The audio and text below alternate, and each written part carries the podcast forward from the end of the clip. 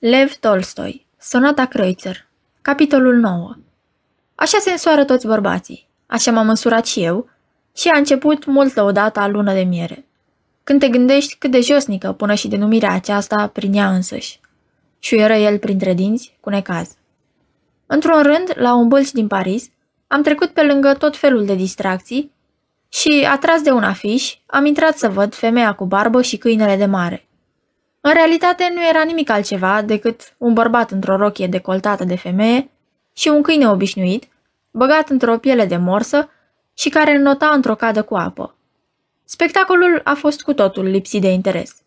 Dar când am ieșit, patronul m-a petrecut reverențios și, adresându-se publicului de la intrare, a spus arătând spre mine. Vă rog, întrebați-l pe domnul dacă face de văzut. Intrați, intrați. Un franc de căciulă. M-am jenat să spun că nu face de văzut și, de bună seamă, pe aceasta se bizuise patronul în socotelile sale.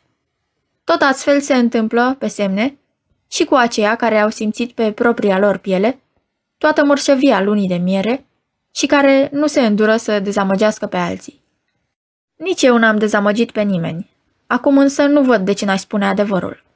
Ba socotesc chiar că e de datoria noastră să spunem tot adevărul în această privință.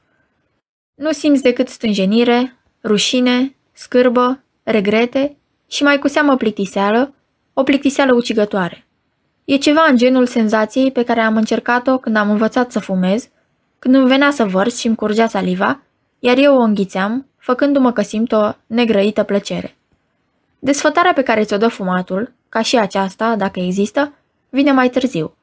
Soții trebuie mai întâi să cultive în ei acest viciu, pentru a sorbi apoi plăcerea din el. Cum adică viciu? am întrebat eu. Doar vorbești despre facultatea umană cea mai firească. Firească? spuse el. Firească? Nu, din potrivă. Îți voi spune că am ajuns la convingerea că lucrul acesta nu-i firesc. așa e, nu e deloc firesc. Întreabă copiii, întreabă fetele neprihănite. Sora mea s-a măritat foarte tânără, cu un bărbat care avea de două ori vârsta ei și pe deasupra era și un desfrânat. Îmi amintesc cât de surprins am rămas în noaptea anunții, când a fugit de la el și, palidă, înnecându-se în lacrimi, tremurând ca varga, spunea că pentru nimic în lume, pentru nimic în lume, nu poate să ne spună ce a cerut el. În cazul acesta, am întrebat eu, cum s-ar perpetua specia umană?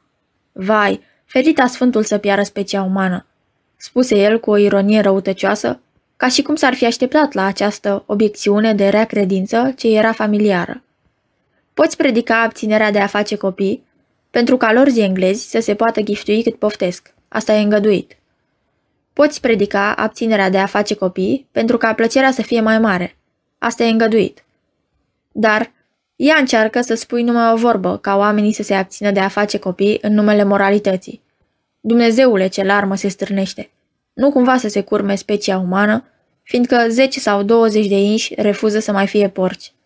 Dar te rog să mă ierți. Mă supără lumina aceasta. Ai ceva împotrivă dacă o acopăr? Mă întrebă el, arătând către lampă. I-am răspuns că mi-e tot una.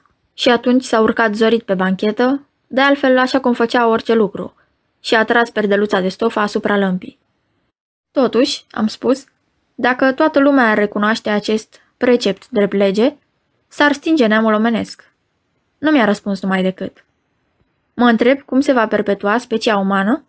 Spuse el, așezându-se din nou în fața mea și rezemându-și coatele pe picioarele rășchirate. Dar pentru ce să se perpetueze specia asta umană? întrebă el. Cum pentru ce? Păi altfel n-am exista. Și pentru ce să existăm?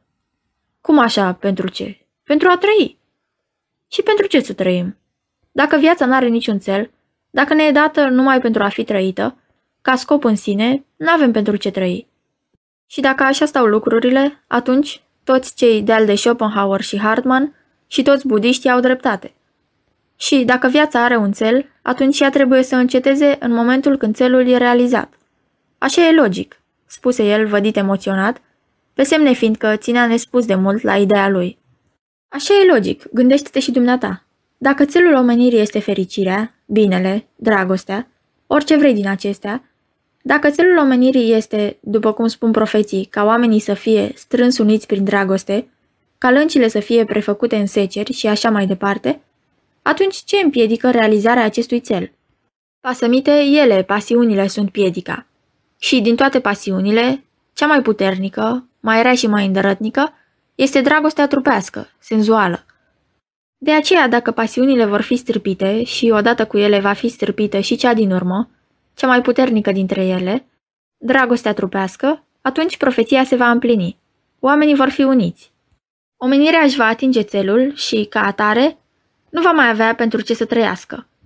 Deocamdată însă, omenirea trăiește, având în fața ei un ideal care, firește, nu este idealul iepurilor sau al porcilor, adică de a se înmulți la nesfârșit, și nici idealul maimuțelor sau al parizienilor, adică de a profita în modul cel mai rafinat posibil de plăcerile pasiunii sexuale, ci idealul binelui, care poate fi realizat prin abstinență și puritate.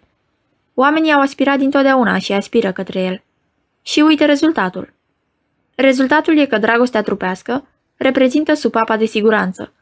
Dacă generația actuală nu și-a atins țelul, apoi nu l-a atins fiindcă este punită de pasiuni, dintre care cea mai puternică este patima sexuală. Dar dacă există patimă sexuală, va exista și o generație nouă, deci există și posibilitatea ca această nouă generație să atingă țelul. Dacă nici aceasta nu l-a atins, urmează alta și tot așa, până se va realiza țelul, până se va împlini profeția, până ce oamenii vor fi uniți. Altfel, ce ar ieși? Să admitem că Dumnezeu a creat oamenii pentru realizarea unui țel anume și că i-a creat sau muritori, fără patimă sexuală, sau nemuritori.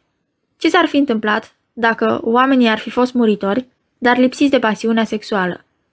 Ei ar fi trăit câtva timp și ar fi murit fără să-și fie atins țelul și, ca țelul să fie atins, Dumnezeu ar fi trebuit să creeze alți oameni noi. Dacă însă ei ar fi nemuritori, să presupunem, deși e mai greu ca aceiași oameni, iar nu generațiile noi, să îndrepte greșelile și să se apropie de perfecțiune, să presupunem că, după multe milenii, ei ar atinge țelul, dar atunci, la ce mai sunt buni? Ce să faci cu ei? Deci, situația existentă este încă cea mai bună. Poate că îți displace, însă forma în care mi-am înfățișat ideile, poate ești evoluționist, dar în acest caz, rezultatul este același. Specia umană, specia animalică superioară, ca să se mențină în lupta împotriva celorlalte animale, trebuie să fie strâns unită, să fie una ca roiul de albine și nu să se înmulțească la infinit. La fel ca albinele, ea trebuie să crească elemente asexuate, adică trebuie iarăși să tindă spre abstinență și nici de cum spre ațățarea poftelor trupești, spre care aspiră întreaga structură a vieții noastre. După câteva clipe de tăcere, își reluă vorba. Se va stinge specia umană? Cum poate cineva să se îndoiască de faptul acesta, indiferent de concepția sa despre lume? Căci acest lucru e tot atât de sigur ca și moartea. Dar toate scrierile bisericești prezic sfârșitul lumii, după cum toate teoriile științifice îl consideră inevitabil. Prin urmare, de ce ți se pare ciudat că teoria etică ajunge la același rezultat? Apoi tăcu mai multă vreme, mai bău ceai, își fumă țigara până la capăt și, scoțând altele din sac, le așeză în tabachera sa veche și pătată. Am înțeles gândul dumitale, i-am spus eu. Cam același lucru îl susțin și shakerii. Da, da, și au dreptate, spuse el. Pasiunea sexuală, oricât am deghiza-o, este un rău. Un rău cumplit, împotriva căruia trebuie să luptăm, iar nu să-l încurajăm, așa cum se întâmplă la noi. Cuvintele din Evanghelie, care spun că bărbatul care se uită la o femeie ca să o poftească, a și prea curvit cu ea, nu se referă numai la soțiile altora, ci tocmai și mai cu seamă la propria lui soție.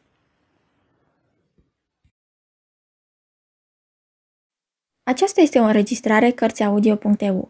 Această înregistrare este citită cu respectarea legislației în vigoare pentru Cărțiaudio.eu. Copierea, repostarea, multiplicarea, vânzarea, închirierea și sau difuzarea publică a acestei înregistrări, fără acordul scris al Cărțiaudio.eu, constituie infracțiune și se pedepsește conform legilor în vigoare. Pentru noutăți, vă invit să vizitați site-ul www.cărțiaudio.eu și să ne susțineți cu un like, subscribe și follow pe canalul de YouTube Cărți Audio. Vă rugăm să îi susțineți prin donații pe naratorii voluntari ai acestui canal și site. Vă mulțumim și vă dorim audiție plăcută în continuare.